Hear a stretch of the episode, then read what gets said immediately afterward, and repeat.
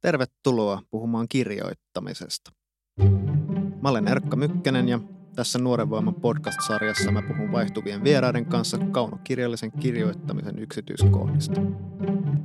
Tänään jutellaan Kosmoksen kustantaja Mikko Aarnen ja Otavan kustannustoimittajan Lotta Sonnisen kanssa kustannustoimittamisesta. Miten kustantamon saa kiinnostumaan omasta käsikirjoituksesta? Mitä kustannussopimus pitää sisällään ja miksi? Entä millaista on toimia paperiteen tai Paitim Statovicin sparraajana? Aluksi boksautetaan pullo kuuhuvua. Jos haluatte pitää taukoa jossain vaiheessa, niin tota, saako olla muuten skumppa? Toivottavasti nauha pyörii. Joo. No saahan nyt skumppaa olla. Nyt kuuluu paukahdus.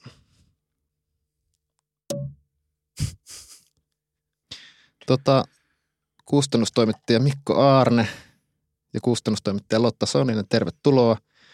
Ö, ymmärrättekö tai arvatteko, miksi avasin juuri skumppapullon? Tuleeko sitä mitään mieleen? No sehän on kirja-alan ihmisten arkijuomalegendan mukaan. Entäs Mikko, onko sulla jotain ihan tarkempaa näkemystä? Mun yksi ensimmäisiä työtehtäviä aikanaan Otavan markkinointiosastolla oli käydä ostamassa toi tota, Otavan silloinen viestintäosasto täytti jotakin ihmeellisiä vuosia. Niille piti käydä ostamassa champagne viispilöitä kymmenen kappaletta lahjaksi. Ja tämä oli mun ensimmäisiä toimeksiantoja markkinointiosastolla. Että ilmeisesti näin tosiaan on. Joo. Joo, ei kun siis tota, skumppahan on se, mikä avataan silloin, kun saa kustannussopimuksen. Ja kustannus, hyvä kustannustoimittaja myös tarjoaa kirjailijalle, kun silloin kun se tulee allekirjoittamaan kustannussopimusta, niin tota, skumppaa, eikö niin? Kysyy kirjailija toiveikkaan. Totta kai, sehän on selvää. Teettekö oikeasti näin? Joskus. Olen tehnyt. Olen tehnyt. Okei. Okay. Tota, Never have I ever. ole hyvä. Kiitos. Saa ottaa lisää sitä, jos siltä tuntuu. No tota, nyt kun joku kuuntelee tätä podcastia, niin kuin, toivottavasti, niin se joku on varmaan semmoinen kirjoittava ihminen, joka ehkä mahdollisesti toivoo, että saisi joskus kustannussopimuksen, niin miten semmoinen sitten saadaan? Kertokaa kustannustoimittajat.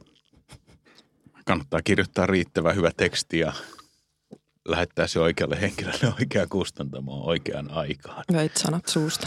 Tämä on varmaan tämmöinen. Mm. Varmaan se lähtee siitä kirjoittamisesta kuitenkin eka. Millainen on hyvä teksti tai mikä on, voitteko kertoa vaikka mikä on viimeisin ollut semmoinen kässäri, mikä siinä on tehnyt semmoisen vaikutuksen, että on tullut mieleen, että hei, tämä pitää niinku julkaista oikeasti. Toi ajatushan tulee mieleen kyllä useammin kuin oikeasti sitten voidaan aina julkaista, että sitä, sitä vielä toistaiseksi innostuu vähän niin kuin välillä varomattomastikin, mutta itse, itse juuri, juur, juurikin alkuvuodesta tämän vuoden puolella on innostunut tota, tekstistä, joka, joka saatekirjassa esittäytyi dekkariksi, mutta tempasi mut mukaan alusta ihmissuhdetarinana ja semmoisena naisäänenä, joka, joka puhui sydämeeni ja kustannustoimittajan sydän on sellainen parkkiintuneen sorttinen helposti, niin tota, sitten kun joku sinne ulottuu, niin siihen sitten kyllä reagoi.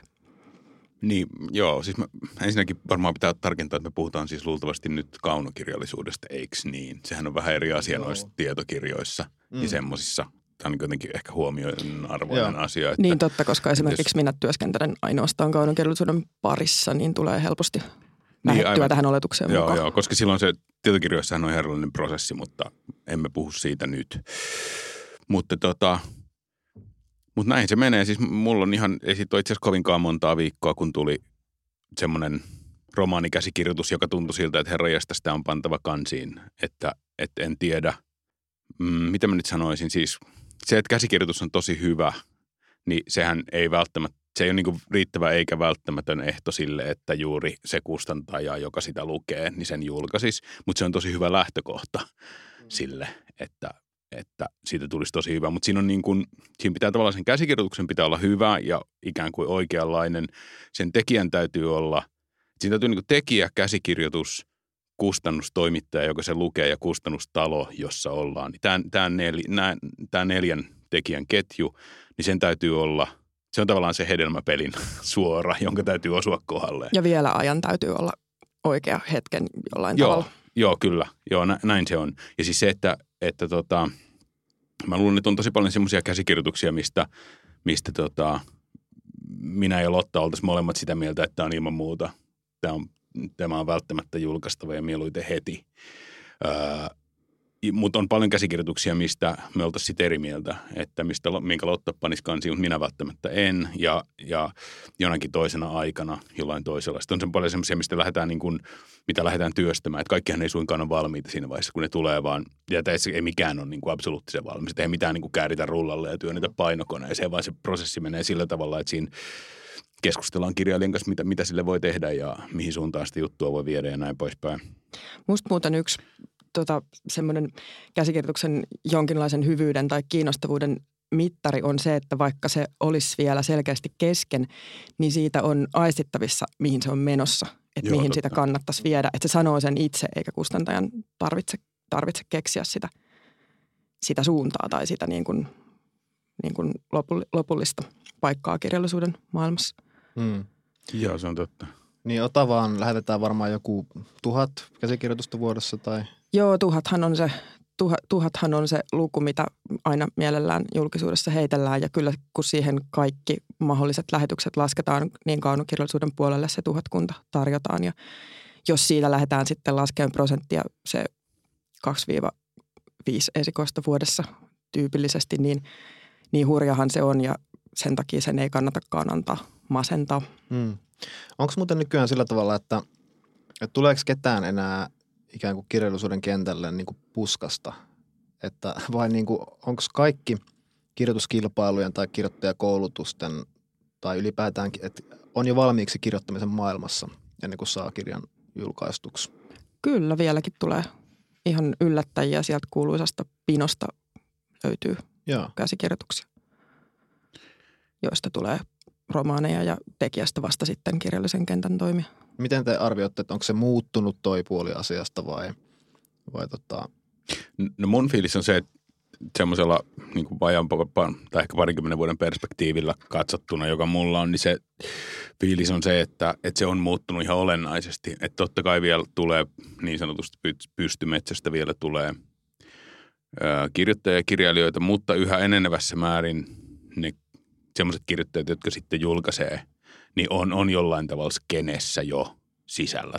Siis että yleensä, että kun nykyisin voi olla Twitterissä tai, tai tota, tuolla kirjoittaa jotakin blogia tai julkaista siellä sun täällä tämmöisiä erinäköisiä niin pikkukanavia on tosi paljon, tai puhumattakaan runoudesta, jossa niin kuin on kaiken näköistä Jos vähän niin aluskasvillisuutta. Kasvetaan kirjailijaksi just siinä niin kuin muussa, muussa, muissa kohdissa skeneä. niin, nimenomaan just niin. Ja sitten just jos koulutuksen, koulutuksen hakeutuminen ja kirjoittajaopetuksen saaminen lasketaan niin kuin, no ja tietenkin lasketaan niin kuin pystymetsästä poispäin tallustamiseksi, niin sehän on kasvanut ihan hirveästi On joo. tässä niin kuin sanotaan tämän, tämän vuosituhannen puolella.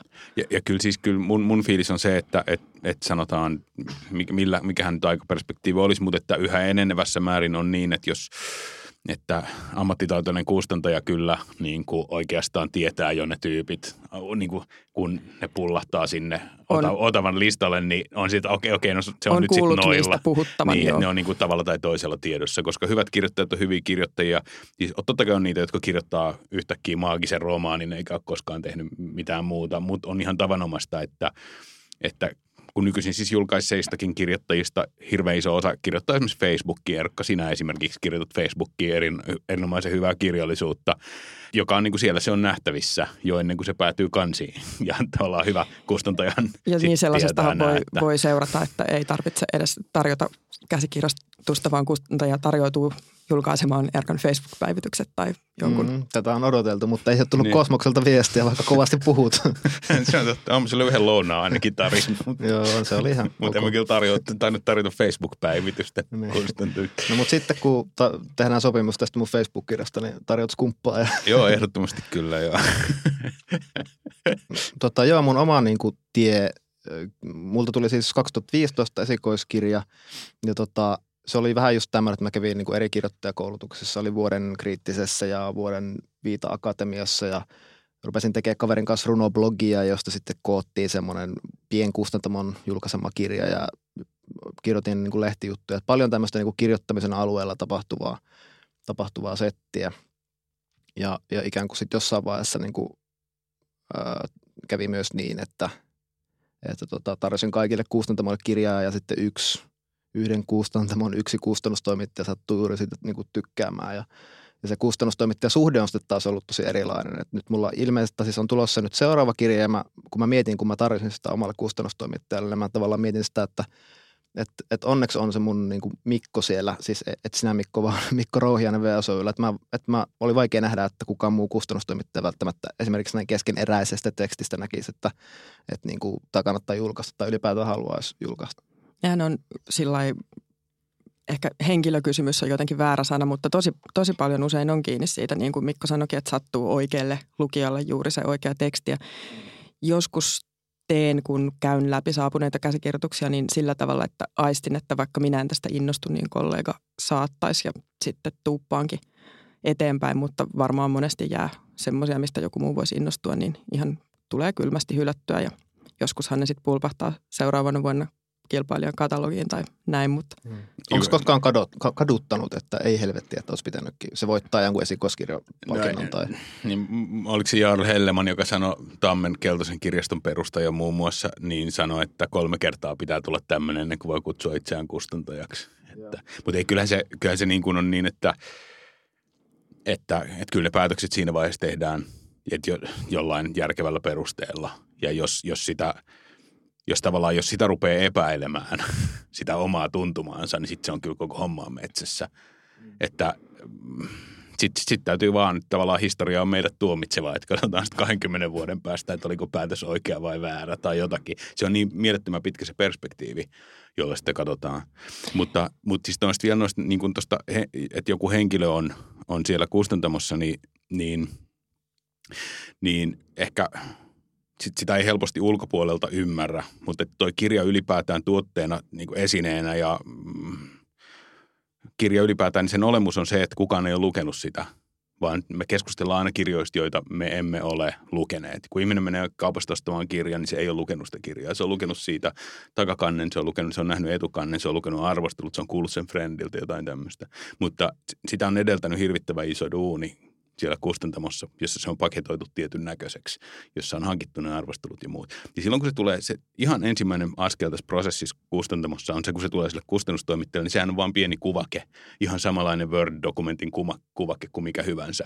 Ja ne on kaikki samannäköisiä. Ja sitten se kustannustoimittaja sieltä yrittää nähdä, että mikä se itse asiassa on identiteetiltään se käsikirjoitus. Ja jos se niin kuin rakastuu siihen, niin sitten se myy sen jollekin eteenpäin.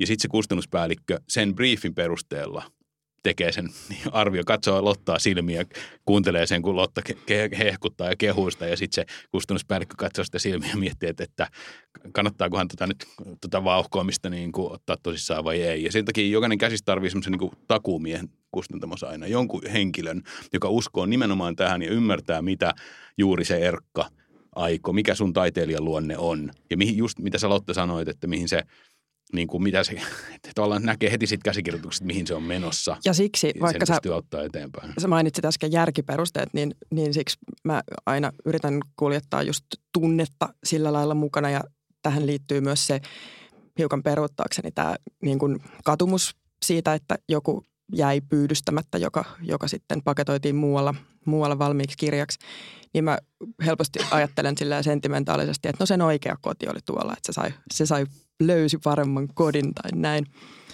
Mä, mä, mä uskon tuohon, niin siis on tullut vastaan sellaisia, siis on tullut vastaan semmoisia, tämä, pätee, siis pätee nyt erityisesti lyriikkaan, mutta jossain niin kuin myös ilman muuta myös prosessia, on tullut semmoisia vastaan semmoisia käsikirjoituksia, jotka on todella hyviä. Siis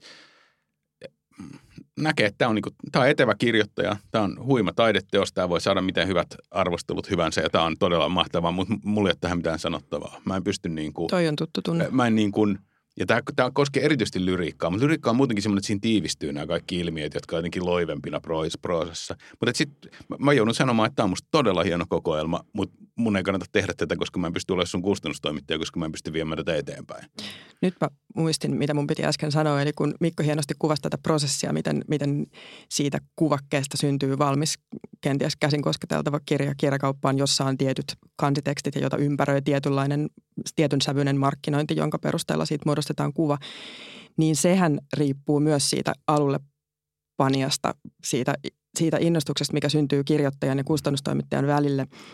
Ja sitten se taas tietenkin eri kustantamossa, koska ne on erilaisia, mutta vähän niin kuin eri ihmisten huomassa se paketti, se lopullinen muoto voisi olla tosi erilainen. Totta. Niin siis sama just tämä käsikirjoitus. ajatus. Niin siis just tämä, mitä sä sanoit, että sä, sulla on tullut dekkari, jonka sä luetkin ihmissuhdejuttuna. Niin, aivan. Niin. Ja sitten mä ehkä antaisin sellaista palautetta siitä, että, että hei vaan se dekkarijuoni hiitä, että mä haluan niin. lukea tästä avioerosta lisää. Niin just niin, ja toinen sanoi, että eikö tähän voisi saada sarjamurhaa, ja niin silloin Juuri se on näin. hyvin erinäköinen se lopputulos. No mitä sitten, jos on, on pinkkarunoja tai romaanin käsikirjoituksen aihio tai jotain, niin mikä on niin semmoinen, mistä tietää teidän näkökulmasta, että milloin kannattaa lähestyä? Ehkä mä jotenkin kerron, miten mä itse tehnyt, että voitte kertoa, että mikä siinä on hyvä ja mikä huonoa. Eli siis Tota... Oletko tarjonnut käsikirjoitustasi aina väärin? niin, niin. Näillä viidellä siis, tavalla olet mukana tota, tarjotessa käsikirjoitusta. Mä itse printtasin tuohon niin mun oman saatekirjeen, jonka mä lähetin 2014 kaikille äh, kustantamoille. Mä ajattelin, että se voisi lukea niin kuin, tota, niin kuin nöyryytys mielessä, äh, että tunnelma rentoutuisi. tota, mä lähetin, mä olin alun perin 2013 ehkä luettanut yhdellä kustannustoimittajalla mun, mun tota, kässärin ja se oli sitten, tavattiin ja se sanoi, että ei, ei hyvä. Ja tota, sitten niin kuin, tai tämä oli ehkä 2012. Sitten pari vuotta myöhemmin, niin mä lähetin sen, mä karsin aika, johonkin, mä lähetin jotain 50 sivua. Mä lähetin kaikille kustannustoimittajille ja kerroin siinä, että, että tämä ei ole vielä valmis julkaistavaksi, mutta niin kuin se on musta tämmöinen, niin tähän tästä ehkä voisi viedä, jos kiva, jos joku niin kuin, vähän niin kuin innostuisi tästä. Niin onko tommonen, onko toi hyvä ja kuinka tyypillistä on lähettää keskeneräistä tekstiä? Onko se tyhmää? Monta hmm. kysymystä. No mistähän tätä nyt lähtisi avaamaan? Siis mun näkökulmasta tekstit on aina keskeneräisiä ensinnäkin. Kysymys on siitä, että kuinka pitkällä se on se. Koska se prosessi tosiaan menee niin, että sitten käytännössä se kustannustoimittaja kuitenkin vaatii ainakin pienen kierroksen vielä jotakin muutoksia. Mutta että öö, perinteisesti isoissa taloissa on sanottu, että lähettäkää valmis käsikirjoitus, kokoelma, kokonainen romaani, kokoelmallinen novelle ja, ja jotain tämmöistä. Ja sitten mä en, tiedä, mä en tiedä, mikä se ohje nykyisin on, mutta sitten aina silloin tällöin on tullut tämmöisiä villejä kortteja kustannusalalle, jotka sanoo, että kyllä meille voi tarjota pelkkää synopsista. Ja, ja ei se nyt hirveästi ole vakiintunut, mutta kyllä mä oon itse sitä mieltä, että, että mä oon itse sitä mieltä, että kannattaisi tarjota niin kuin sen nöyryytyksen uhallakin, niin rohkeasti vaan ei siinä yleensä mitään menetä. Että jos nyt niin kuin, jos nyt ihan siis silleen kaksi kertaa kuukaudessa lähettää samaa käsikirjoitusta eri versioina kustantajalle, niin kyllä se aika nopeasti päätyy semmoiselle älä vastaa tyyppiselle listalle. Tai mutta... jos lähettää toistuvasti viisi runoa ja on silleen, että no entäs nää?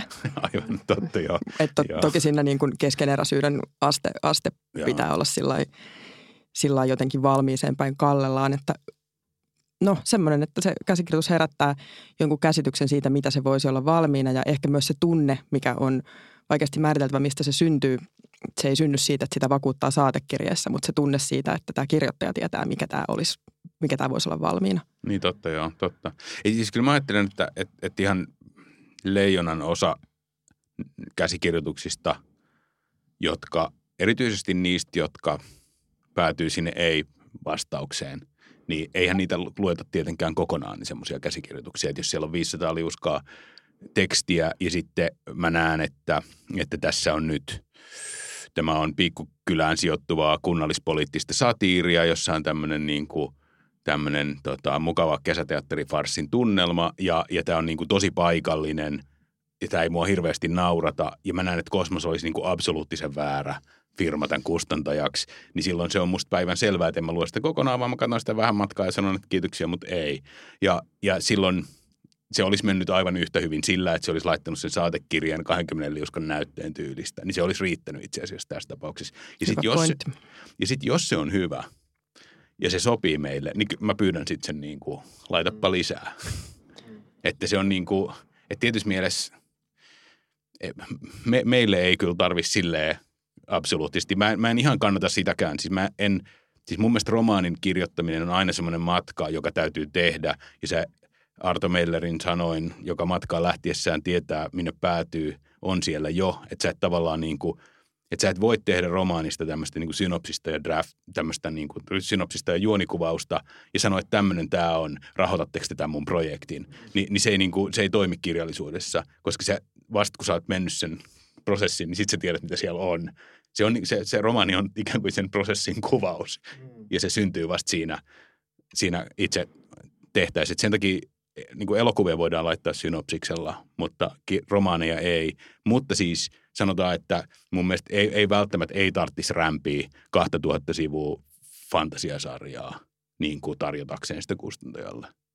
Toi äh, Hannu Rajaniemihän sai Gollantsilta legendaarisen kolmen kirjan diilin 20 liuskan näytteellä aikanaan. Ja näitä uutisia nimenomaan maailmalta kantautuu just, että, että tota synopsiksella ja näytteellä saadaan muutenkin huikeita diilejä, jotka vielä niin kuin myydään 60 maahan ennen Joo. kuin yli 30 liuskaa on kirjoitettu. On. Mutta tämä on just se, että itse asiassa isoin osa tota, kirjabisneksestä perustuu tähän, että kukaan ei ole lukenut sitä. Juurikin, juurikin näin, että me osataan hirveän hyvin siitä. puhua. Joo. Tuota.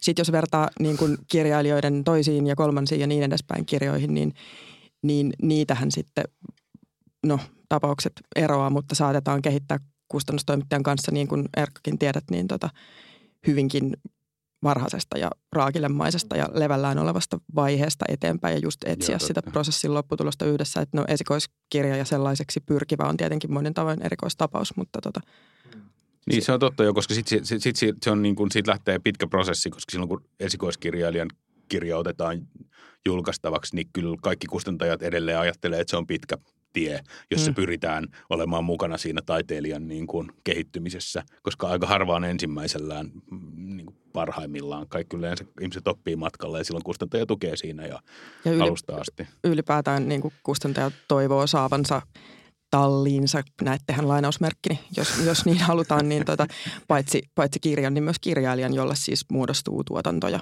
ura Mm, mm, ja niin, tällaista. Mä oon ollut jossain kirjoituskilpailuissa tuomarina ja mä oon välillä häkeltynyt siitä, että miten paljon vaikuttaa se ihan, miten se teksti on aseteltu ja mikä fontti siinä on. Että se kertoo jo hirveän paljon siitä, että, että houkutteleeko se lukemaan. Mä, mä itse melkein niin kuin taitan aina kaikki, jos mä lähetän vaikka kustannustoimittajan tekstiä, niin se on niin kuin semmoista kirja, kirjan näköiseksi aseteltua tekstiä. Onko tuommoisella asioilla mitään merkitystä? Tota, No, jos ei niillä varmaan sopimuksia niin kuin allekirjoitetuilla ratkaisuilla, mutta Kyllä mä sanon, että, että kyllä toi Comic Sans-fontti No siis se on ihan sama. välitön hylkäyskirja, mutta tota, Mä sanoisin, joo, mä se meinasin on just ajatella, että, että se on todella vaativa. Sitten mennään, niin se, se, niin, se aivan, se voi olla siis aivan voitto, voittoratkaisu. no, no joo, siis kyllähän varmaan jossain, jossain sekin kirja, jolla se on täydellinen ratkaisu ja melkein tekisi mieli kirjoittaa se, mutta, Aivan. Mutta tota, juuri eilen, eilen vakuutin hyvin pienelle salilliselle harrastajakirjoittajaa, että vaikka entisvanhaan kirjoituskoneiden aikana korostettiin marginaalin leveyttä kustantajalle lähettäessä puolen senttimetrin tarkkuudella ja sellaisia asioita, niin ei sillä nykyään kyllä oikeasti ole kauheasti väliä, miltä se näyttää. Että haluaisin ajatella, että pystyn minkä näköisestä tekstistä vaan näkemään, onko se hyvä. Ja mä, mä- mähän siis teen niin, että silloin kun, jo- jos käsikirjoitus vaatii niin kuin sen, että se, sitä pitää oikeasti, niin kuin se, että se pitää lukea kokonaan tai ainakin pitkälti, niin mä laitan ne aina siis mun Kindle-lukulaitteeseen. Ja se Kindlehän siis määrittää omat tekstiasetuksensa, että vaikka se tulisi Comic Sansilla, niin se ei näy Comic Sansilla siinä mun Kindlessä, sori Lotta. Mä, mä oon siis ihan viime aikoihin asti kyllä sään, säännöllisesti saan myös paperilla lähetettyjä käsikirjoituksia, joilla joutuu sitten tyytymään. Mä sain just siis vi- viime viikolla tuli käsinkirjoitettu käsikirjoitus, originaali. Se Ne on, ne Sä on laitoit, kyllä, vast, laitoit vastausviestin, että julkaisu kuukauden kuluttua. Ja, tota, julkaisu numeroituna, numeroituna sarjana. Joo. Ja, mutta siis se sai kyllä jakamattoman huomioon, niin siis täytyy sanoa. joo. voiko mä kertoa tähän väliin jutun vadelmanpunaisesta käsilaukusta? Voit. Ole hyvä. Mä kannan sillä aikaa lisää skumppaa. Siis kuuntelen, kuuntelen kyllä, mutta Me ollaan siis Mikon kanssa oltu aikoinaan työkavereita Otavassa, mutta sä et vissiin ollut enää silloin talossa, kun tota tuli, tuli tota vadelmanpunainen käsilaukku täynnä runoja. Semmoisia En. röökin hajuisia runoja. Ja tota, Nimikin valmiina. niin, niinpä niin. Ja tota, me huolellisesti niihin tutustuttiin ja sitten me todettiin, että, että kiitos, mutta ei kiitos ja pakattiin ne vadelmanpunaiseen käsilaukkuun takaisin ja pakattiin koko homma postin pakkausmateriaaleihin ja tuupattiin se postiin ja sitten se sieltä noutamattomana lähetyksenä palautui ja se on edelleen se tota, tiukkaan, siinä täytyy paketti, tästä on varmaan siis, niin kuin, siis lähemmäs kymmenen vuotta, niin työhuoneeni nurkassa siellä, siellä se runot, runot ja se röökinhaju edelleen on. Niin, hämmästyttävää. Että tämmöiset jutut jää tietenkin mieleen, mutta ei ehkä välttämättä toivotulla tavalla. Niin mulla on tässä siis semmoinen legendahan kiertää myös, että, että olisi olemassa joku nerokkaan hyvä käsikirjoitus, ää, josta, jossa siis lähettäjä ei ole laittanut noita yhteystietojaan. Ja, ja se on jossain VSO-yllä. ainakin Edelleen. kummeruksen kirjoituskilpailussa kävi tällä tavalla. Et silloin kun sä olit kummeruksella, onko, joku, mä muistan, se nimimerkki oli Olmi. Ja se lähetti, tota, joo, se lähetti, unohtanut se lähetti runoja, että palkitsit, tai siis valitsitte antologiaa, mutta ette koskaan saanut selville, että kuka Joo, se, se oli. Se oli varmaan sinä. paikka. En ollut kyllä minä. Olen aika Olmi. olmi, mutta Ja, no tästähän päästään sitten siihen, että saatekirjeen oikeastaan ainoa niin kuin välttämätön sisältö on yhteystiedot. ja se itse asiassa on kyllä myös riittävä ehto. Niin kyllä. Niin. Hei, ohessa. Ja sitten yhteistyössä. Nyt oikein, nyt mehän menee kikkailuun. Okei, okei.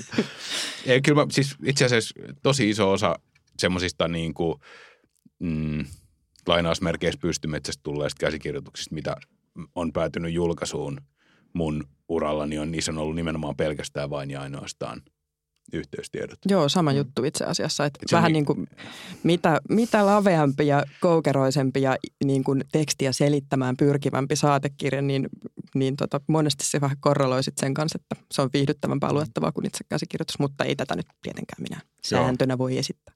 Ja voisi kuvitella, että jos vaikka tekee runoja tai novellikokoelmia niin, tai novelleja, niin, niin sanotaanko, että jos sulla on viisi tosi hyvää novellia, että ei se ole vielä kirja, mutta jos sä lähetät kustantajalle ja ne on tosi hyviä, niin voisi kuvitella, että kustantaja kiinnostuu. Joo, joo, totta kai. Ja se Tai, ensimmäinen, tai ja, para, 20-30 sivua runoja, jos Joo. on tosi hyviä. ja paras noveli kannattaa muuten panna E2 eikä säästää sinne sokeriksi pohjalle. Vink, vink.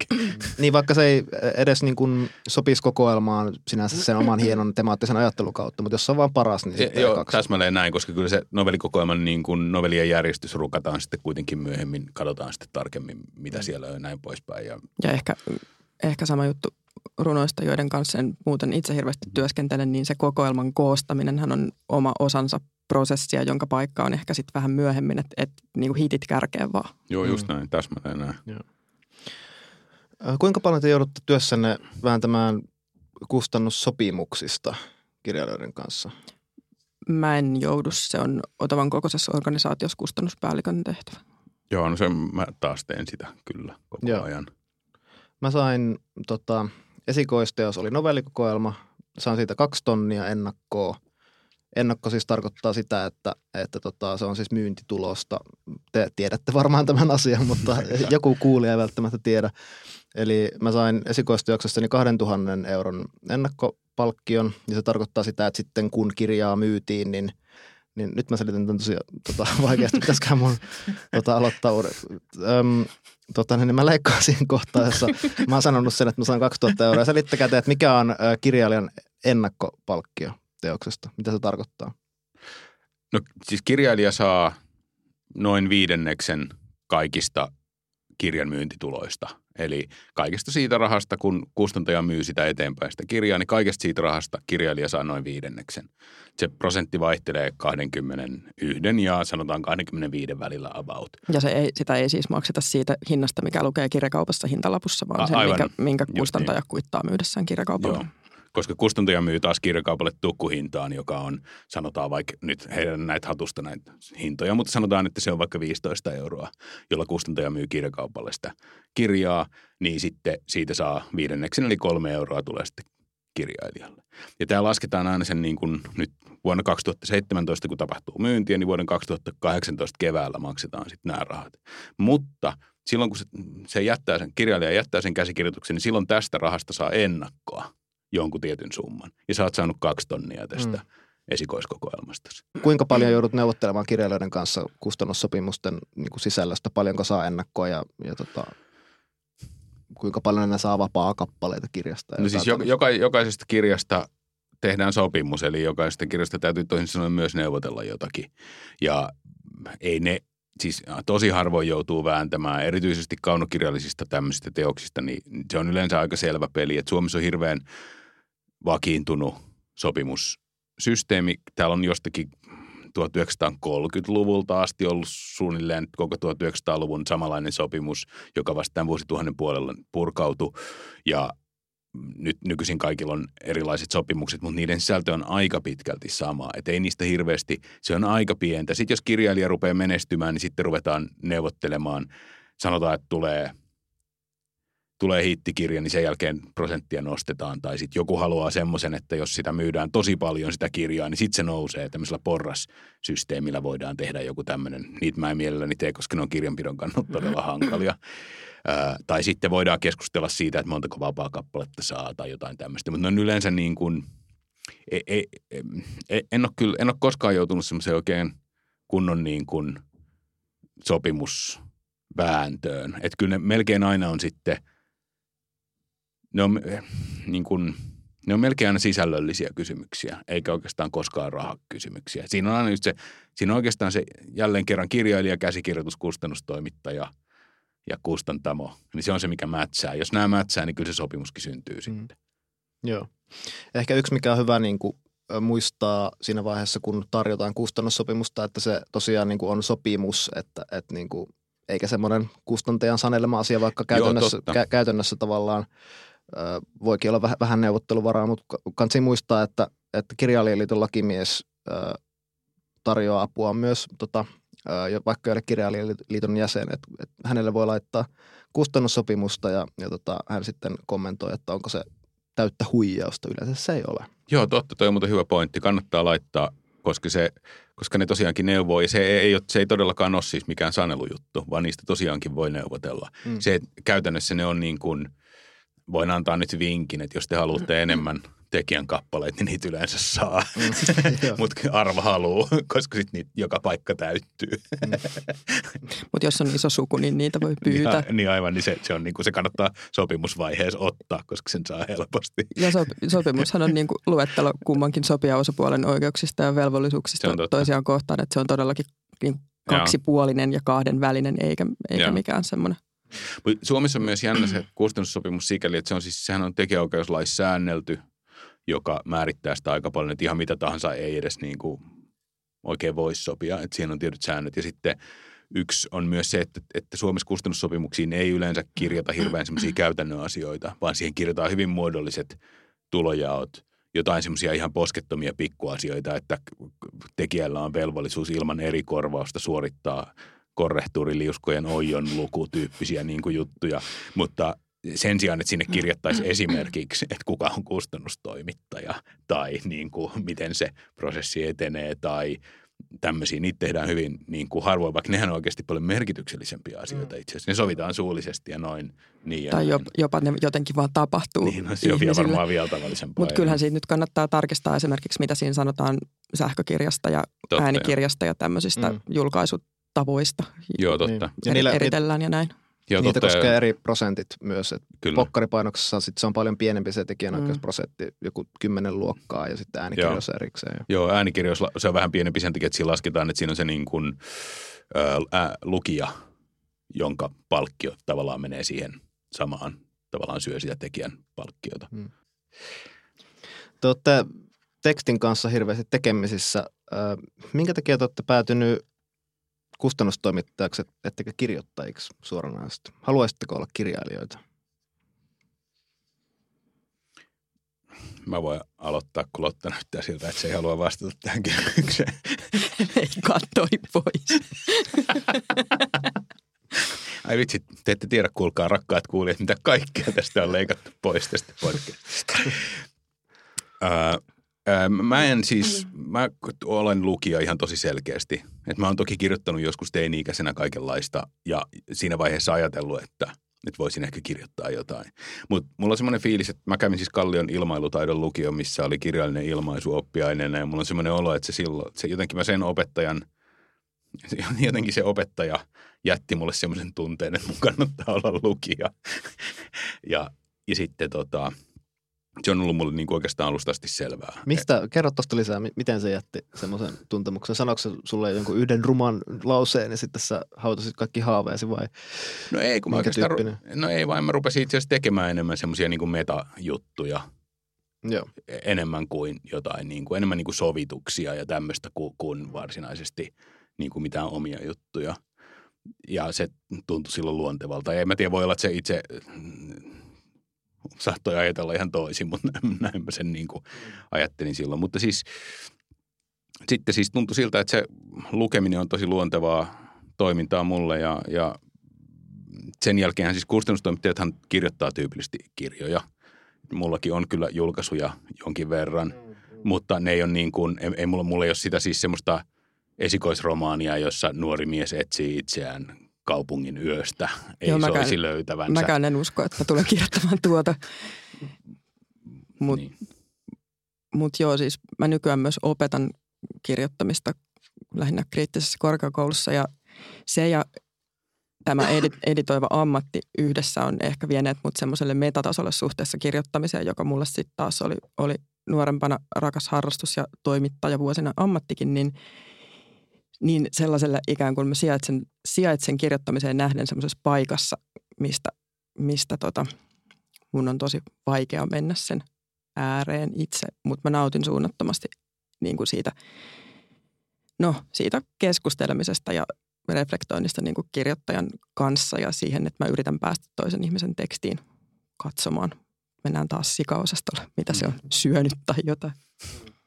Niin se on totta ja kyllä se joskus, siinä ollaan aika syvälläkin siinä prosessissa mukana niin kuin mm. kirjoittajan siellä niin kuin ideoimassa niitä. Joskus, kun, joskus ne prosessit lähtee siis semmoisesta, että puhutaan pelkästään ideasta ennen kuin kirjailija on kirjoittanut vielä riviäkään ja sitten sitä lähdetään niin kuin keskustelemaan eteenpäin, niin kyllähän siinä ollaan aika syvällä. Ja sitten päätyen semmoiseen niin kuin stilisointiin, jossa voi tehdä niin kuin aika, joskus kustannustoimittajat tekee aika paljonkin asioita – Siis on olemassa just esimerkiksi... Ty- kielellisesti, tyylillisesti vaikuttaa. Niin, niin. niin, tota mä just mietin, että eikö se vähän rupea lähenemään kirjoittamista helposti. Editointihan on tavallaan kirjoittamista. Se on tosi erilaisia suhteita erilaisten kirjailijoiden teksteihin, että joskus tuntee semmoisen, semmoisen läheisyyden tunteen siihen tekstiin, että siihen melkein tuntee vähän sellaista omistajuutta, viemättä sitä ainakaan mun mielestä kuitenkaan siltä kirjailijalta, että sen tapa ehkä työskennellä ja lähestyä on vaan niin tuttu – tai semmoinen itselle helposti samastuttava ja omaksuttava, että sitten sille tulee myös ehdottaneeksi rohkeampia asioita kuin jollekin, jonka tekstiä, tekstistä jää niin kuin niitä vähän ulkopuolelle. Ja kustannustoimittajan on pystyttävä kaikenlaiseen ja myöskin teksteihin, jotka jää tavallaan täysin suljetuiksi, niin on yritettävä osata sanoa, sanoa jotain. Niin, joo. Mä oon jotenkin ajatellut, että että kustannustoimittaja on käsityöläinen ja, ja kirjailija on taiteilija. Tämä on vähän tämmöinen ehkä romanttinen ja ylikategorisoiva ja niin poispäin, Mut, mutta se tavallaan se ero tulee siitä, että sä pystyt vaihtamaan sen käsityöläisen, mutta sitä taiteilijaa sä et pysty vaihtamaan. Juuri näin. Eli, eli, eli jos meillä on niin kuin – Susta nyt tuntuu siltä, että Rouhiainen on ainoa oikea ihminen editoimaan sun kirjoja, niin se varmasti onkin, mutta... Ei kun hyväksymään ne kustannettaviksi. Okei, okay. kuinka vaan. Mutta niin kuin oikeasti se olisi vaihdettavissa siis, tiedätkö? Mm. Että, mutta että, että jos, jos toinen teistä jää auton alle, niin, niin jos Rouhiainen jää auton alle, niin Erkka Mykkäsen kirjoja tulee edelleen, mutta jos sä jäät, niin se ei voi kirjoittaa sun kirjoja, mutta hänet voidaan niin kuin vaihtaa. Ja, tämä on se, ja joskushan on siis ollut takavuosina on kerrottu näistä tämmöisistä jostakin viihdetyyppisistä kirjailijoista, joiden niin kuin editori on saattanut vaihtaa lähes joka sanan siitä käsikirjoituksesta ja siitä huolimatta se on sen kirjailijan juttu. Eikä sitä kukaan kyseenalaista Ei silti. tietenkään, ja, sen, ku- ja se editori vaihtuu siellä kirjojen välillä ja kukaan ei Niin, huomaa mitään niin. eroa, koska ne periaatteessa ne on vaan niin konservaattoreita tai suomentajia, jotka suomentaa sen tyypin Just näin. tekstiä. Se, tota, joo, se käsityöläisyys on musta tosi hyvä vertauskuva Niin. meidän Joo, se oli kiinnostavaa, kun mä oon ajatellut, että kun kirjailijat puhuu monesti siitä, että kirjailija, kirjoittaminen on käsityötä, niin kuin se monessa mielessä onkin, mutta toi oli aika kiinnostava toi, toi ikään kuin äh, switcheroo, jonka teit tuossa, että kirjailija on se taiteilija ja kustannustoimittaja sitten miettii, että mitäs tässä, miten sitä niin kuin nyt viimeistellään jotenkin. Joo. Ja siis semmoisiin sankarikustannustoimittajiin mä en usko ollenkaan. Siis sellaisiin, että olisi joku täysin korvaamaton tyyppi, joka niin kuin on niin jotenkin superguru, että kirjailijan on pakko mennä talosta toiseen sen perässä tai niin kuin muuten mistään ei tule mitään. Koska Niin henkilökemiahan on asia erikseen, Niin, että se, niin. si- sillä ei kirjoiteta kirjoja eikä toimiteta niitä. Niin, Se vaan tekee kenties palavereista miellyttävämpiä tai pitempiä. joo just näin. Just näin. Ja sitten siihen liittyy myös tietenkin tämmöistä, että siis samalla tavalla kuin jo, jos käyt vaikkapa terapiassa, niin sitten sä haluat ajatella, että sun terapeutti on maailman paras terapeutti. Sä et rupea ajattelemaan, että se on paska terapeutti, vaan sä haluat ajatella, että se on paras. Samoin, että kun sä et halua joutua niin kuin huonolle aivokirurgille. Sä et halua panna niin kuin koko elämääsi jonkun semmoisen puoskarin varaamaan. Sä haluat ajatella, että tämä on nyt ihan niin kuin huippuammattilainen. Ja totta kai kirjailija ajattelee samalla tavalla. Ja silloin niin kuin omassa päässä se helposti menee niin, että tämä mun kustannustoimittaja on ihan paras. Mun ei voi, mä ikinä en voi vaihtaa sitä kustannustoimittajaa, koska se Ja on paras. Aika nopeasti, koska ollaan tekemisissä niin kuin, niin kuin tota, etenkin kirjailijalle ja tietysti kustannustoimittajallekin toisella tavalla hyvin niin kuin tärkeiden ja sellainen sydämessä sijaitsevien asioiden kanssa, niin sellainen tutustumisen aste on, on niin kuin helposti sellainen syvällisen tuntunen. Niin totta kai tuttu ihminen tuntuu niin kuin sellainen, jonka vaikka palautteen antotyyliin nyt tyypillisesti on tottunut, Joo. niin se tuntuu sellainen tutulta ja oikealta ja hyvältä, ellei ole mitään niin kuin selkeää estettä ymmärryksen tiellä tai näin. Kertokaa, että mikä on ollut teille, kertokaa jotain mieleenpainuvaa. Kenen kässäri on ollut semmoinen, että jes, nyt, nyt helvetti, niin kuin, tästä tulee tosi kova tai mikä on ollut niin kuin teidän kustannustoimittajan uralla semmoinen, joka tulee heti mieleen, kun mä nyt vaan kysynkin siitä.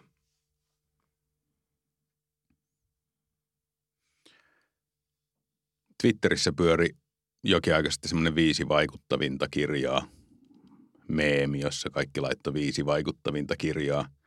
Ja sitten mä rupesin miettimään sitä, että mitä se tarkoittaa ja sitten mä kaivoin viisi vaikuttavinta kirjaa ja kirjoitin niistä itse asiassa blogiinkin ja mietin sen oikein läpi, että niin kuin ammatillisesti viisi vaikuttavinta kirjaa. Ja, ja tota, en tietenkään muista niitä tässä. Mutta se oli hieno blogimerkintä. Oli, mäkin kaivamaan sen esiin. Ja se oli musta, mä olin vähän kateellinen, kun sä olit just oivaltanut, että vaikuttavimmat kirjat ei välttämättä ole sillä niin kuin parhaita. Tai jotenkin näin muistelen väli, Joo, ei niin mestarellisuudessaan mieleenpainuneita. Kyllä mullakin niin kuin rakkaimmat muistot on semmoisia ensimmäisiä, että, että ensimmäinen minun itse pinosta nostama ja kustannuspäällikölle äh, tota, raahaama käsikirjoitus, josta oli? oikeasti tuli kirja. Mä olin silloin tuolla lastenkirjaosastolla. Se oli Katariina Romppaisen lastenromaani Leppäkerttu ja huuliharppu, jolle kaiken lisäksi itse rekrytoin vielä kuvittajan tuolta tota Tampereen tullikamarin terassilta. Se on rakas ja sitten tietysti tota, myö- myöhemmin, kun aloin toimittaa aikuisille suunnattuja kirjoja, niin, niin sieltä on kaiken näköiset ekakerrat jääneet mieleen ja kyllä mun on tota, teidän ilmeet. Kustannustoimittajan vapaa-aika. Niinpä niin. niin, anteeksi. Niin, no nimiä mainitsematta on jäänyt myös, jäänyt myös mieleen se, se kerta, kun kirjailija oli tosi, tosi tyytymätön mun työn jälkeen ja halusi vaihtaa mut toiseen. Se oli, se oli tota, ankaran itsetuskiskelun paikka. Hän ei vaihtanut minua toiseen lopulta. Se on tietysti ilon, iloinen tuota, jatko sille tarinalle. Ja Voitko kertoa sen verran, että mikä tämän kirjailijan nimi oli? en. Tota, ähm, Mikko, äh, ainakin sä siinä blogikirjoituksessa, äh, blogikirjoituksessa puhuit Riikka Pulkkisen rajaromaaniskässäristä. Joo. No siis se, on, se oli mulle henkilökohtaisesti, no, vaikuttava kirja. Siis siinä mielessä, että mä olin just aloittanut nuorena kustannuspäällikkönä Gummeruksella ja oli kauhea tarve näyttää, että tästä lähtee. Ja sitten niin kuin noin suunnilleen, jos se nyt ensimmäisten joukossa, niin hyvin nopeasti tuli se Riikka Pulkkisen käsis. Ja sehän oli semmoinen, että siitä näki niin kuin kahdesta liuskasta jo, että se on tässä. Miten se näkyy? Se, se siis, että se oli monta kertaluokkaa parempi kuin keskimääräinen käsikirjoitus, mitä oli. Ja siis täytyy sanoa, että mä tiesin Riikan sen verran etukäteen, että, että se oli ollut otavalla aikanaan. Olisiko se ollut harjoittelussa tai jotakin vastaavaa, että mä olin niin kuin tavannut sen joskus. Ja mä tiesin, että se on niin kuin tosi kunnianhimoinen, jolloin, että silloin niin kuin, että se suhtautuu erittäin kunnianhimoisesti tuohon juttuun.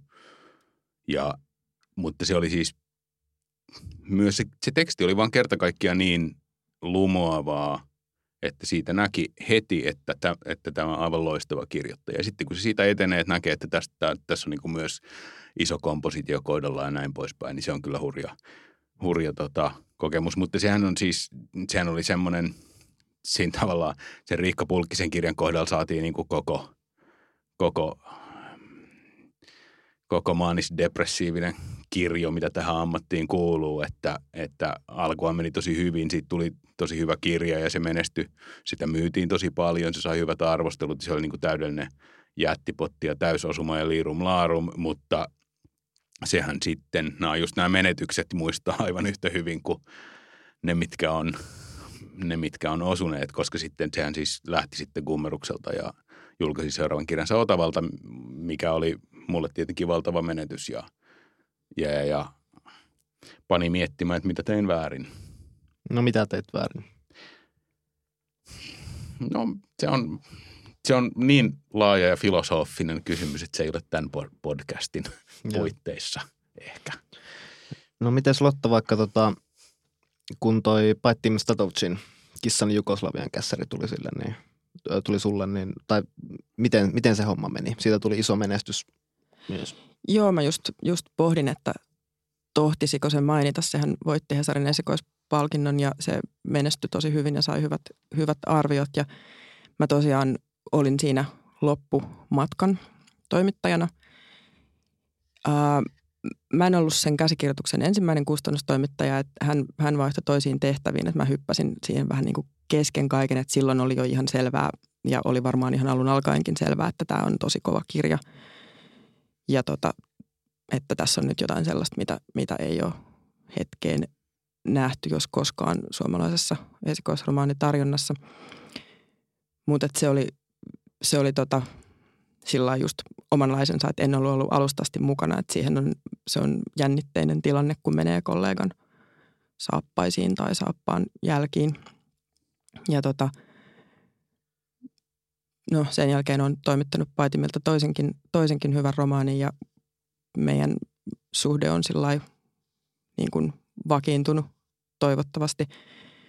Mutta tota, no hän on esimerkiksi semmoinen, semmoinen tyyppi, jonka kanssa keskustellaan tosi tosi paljon ratkaisuista ja sitten hän ehkä kuitenkin menee ja tekee niin kuin itse haluaa ja niin hän kirjailijalla nimenomaan on, on oikeus ja ihan, tai siitä, siitä lähetään, että se, jonka nimi on kannessa, niin se, sillä on niin kuin viimeinen sana mun mielestä. Millaista se keskustelu, laitatteko sähköpostiviestejä vai niin kuin käytte lounalle ja juttelette noista, millaista tavallaan se kirjailijan kanssa puhuminen kirjasta on? No tota, no juuri Paintimin kanssa harrastetaan molempia, koska, koska maantieteellisestä syystä on helppo myös tavata, mutta tota, mä tykkään ilmaista itseäni sähköpostitse, että tota, monesti, monesti tulee käytyä erilaisten kirjailijoiden kanssa pitkiä, pitkiä, pitkiä sähköpostivaihtoja ja ja sitten naamakkain keskustelu on ehkä vähän toisenlaista, että siinä kuunnellaan sitten niin kuin muitakin kuulumisia ja fiiliksiä ja mun tulee, mun tulee kirjoitettua niin kuin substanssi, substanssiasiat ja ehdotukset ja sellaiset. Ja sitten tietenkin kirjoitan paljon myös lyijykynällä käsikirjoitukseen, mutta tota, mä tykkään siinä niin kuin käsikirjoituksen alkuvaiheessa niin kuin koota ajatukseni – et en, en ripottele niitä käsikirjoitukseen, vaan tota, kokoan ne mailiin, jota kirjailija sitten kommentoi. Niin sitten kustannustoimittaja on mun mielestä tietysti mielessä semmoinen, se on niin kuin esilukija, jota kirjailija voi käyttää. Joo, Sillä tavalla, että se, se on, niin kuin on. ensimmäinen ihminen, joka lukee sen ja sitten se on niin tärkeää vaan mun, mun mä näin olen itse ajatellut, että voi olla, että on väärässä, että, että, että, että, niin kuin, että vaan kerta kaikkiaan ilmaisee sen, että näin, näin mä ymmärrän tämän.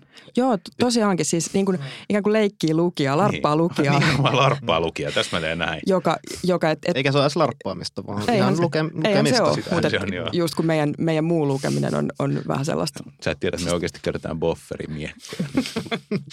mä, aina, mä aina koen, että mulla on sellainen bofferi, henkinen bofferi. kynä. joo, joo.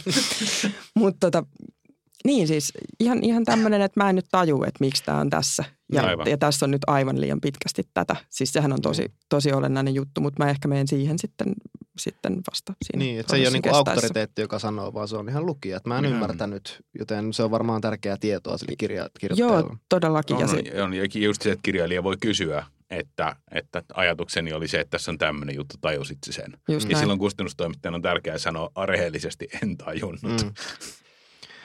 Mites Mikko, tota, Kosmos julkaisi tuon paperiteen äh, runokokoelman, niin miten se prosessi sitten meni? Miten sait vakuutettua hänet siitä, että kannattaa julkaista nimenomaan Kosmoksella? No siis sehän oli hyvin poikkeuksellinen prosessi siinä mielessä, että, että hän ei lähettänyt mitään käsikirjoitusta sinänsä meille, vaan siis sehän meni sillä tavalla, että mä olin sen flown keikalla ja tuli semmoinen fiilis, että tämän ihmisen pitäisi kirjoittaa runokokoelma. Ja sitten mä soitin sen sille. Siis en tuntenut häntä mitenkään entuudestaan.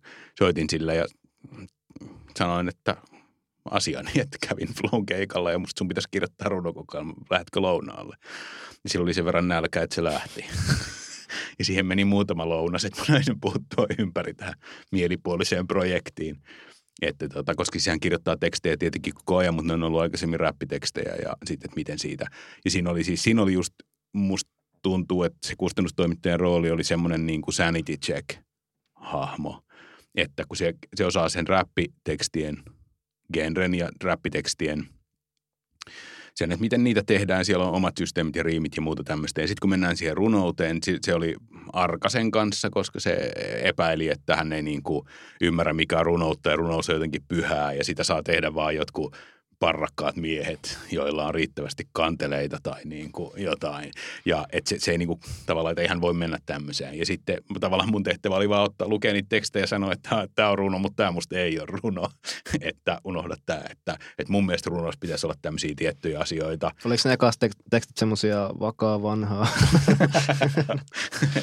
Joo. Mutta tossahan sä, sä saitkin niinku toimia vähän sillä eri lailla auktoriteettina kuin kustannustoimittaja keskimäärin. Että sä todella edustit sitä maailmaa maailmaa, jossa, mm. jossa tunnistetaan runo. Niin, vaikka siis mun, mun koko ajan mun siis se, ja se itse asiassa, se, niin se koko ajan sitä, että mun piti koko ajan sanoa sille, että älä kirjoita runon mm. näköistä. Mm. Älä kirjoita runon näköistä. Älä kun sä kirjoitat runon näköistä, niin se menee niin kuin metsään. Mm. Voiko mä muistaisin, mikä ehkäpä 80-luvun kotimainen romaani sisälsi tällaisen ihan mahtavan repliikin, että, että tota, tulee runoa, kun laittaa lyhyet, lyhyet rivit. niin, just niin, aivan. Ja sitten se on semmoinen niin kuin hyvin, jotenkin siihen runouteen ihan aivan, toi on kyllä tyhjentävästi sanottu, mutta. Mietin tähän loppuun vielä, että olisiko tästä näin kylmiltä antamaan yhtä kirjoitusvinkkiä kustannustoimittajan näkökulmasta kirjoittajille. Se voi olla ihan minkälainen, ihan tekstiin niin kuin lausetasolla liittyen tai sitten jotenkin laajemmassa mielessä. Mikä on tärkeintä, mitä kirjoittajan pitää tietää?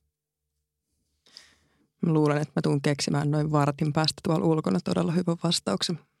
Sitä voidaan lähestyä myös näin, että mitkä on, mikä on se yleisin ongelma tai yleisimmät ongelmat, jotka tulee vastaan teille kustannustoimittajana teksteissä, jotka on aika hyviä, mutta ei riittävän hyviä, että, että ne olisi julkaisukelpoista tekstiä. Me keksitään se kolmen tunnin päästä tuolla Angleterrassa. Mm. Vittu, hyvä lause. Niin se vaan, se vaan tiedetään, kun se...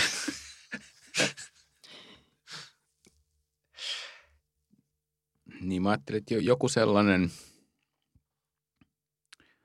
jääkiekkotermein pitäisi pelata omaa peliä. Että ihan sama kuin sille paperiteelle piti sanoa, että älä kirjoita runon näköistä – vaan kirjoita, mitä sulla on sanottava, niin laita se siihen, älä niin kuin naamioi sitä runoudeksi.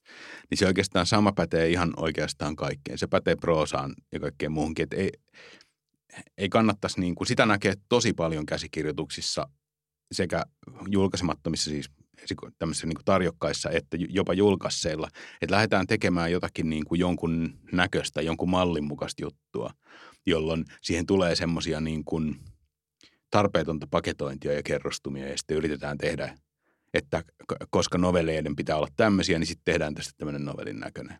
Ja silloin kun näitä rupeaa ottamaan sieltä pois, niin se yleensä aina niin kuin paranee. Tai pitäisi niin kuin mennä suoraan sinne, mitä sanotaan. Se on se, ehkä tämä on se Raymond Carverin tota, tota, ei, ei turhia kikkoja, josta sitten lopulta editoidaan se ei kikkoja muoto. Ehkä allekirjoitan tuon lämpimästi.